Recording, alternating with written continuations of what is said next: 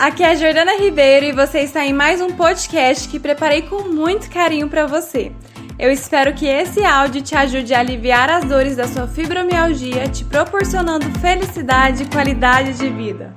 E você vai entendendo que a forma de você lidar é a forma que você vai refletir no outro, a forma que o outro vai lidar com a sua doença e a forma com que as dores vão aparecer para você. Porque se você não sabe lidar com a sua doença, se você não entende é, que é uma doença real, que ela precisa ser vista, que não precisa de entrar nesse vitimismo, o que, que é o vitimismo? É aceitar da forma que está e ficar se lamentando por você estar nessa situação.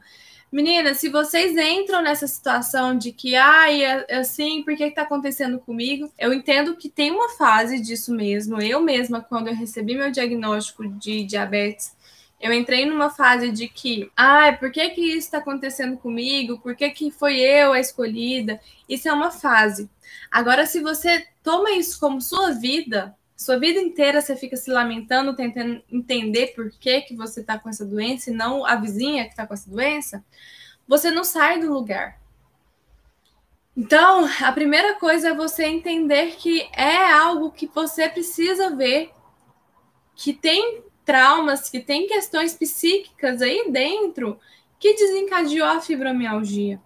Entrar num vitimismo para que o outro entenda, isso é uma armadilha.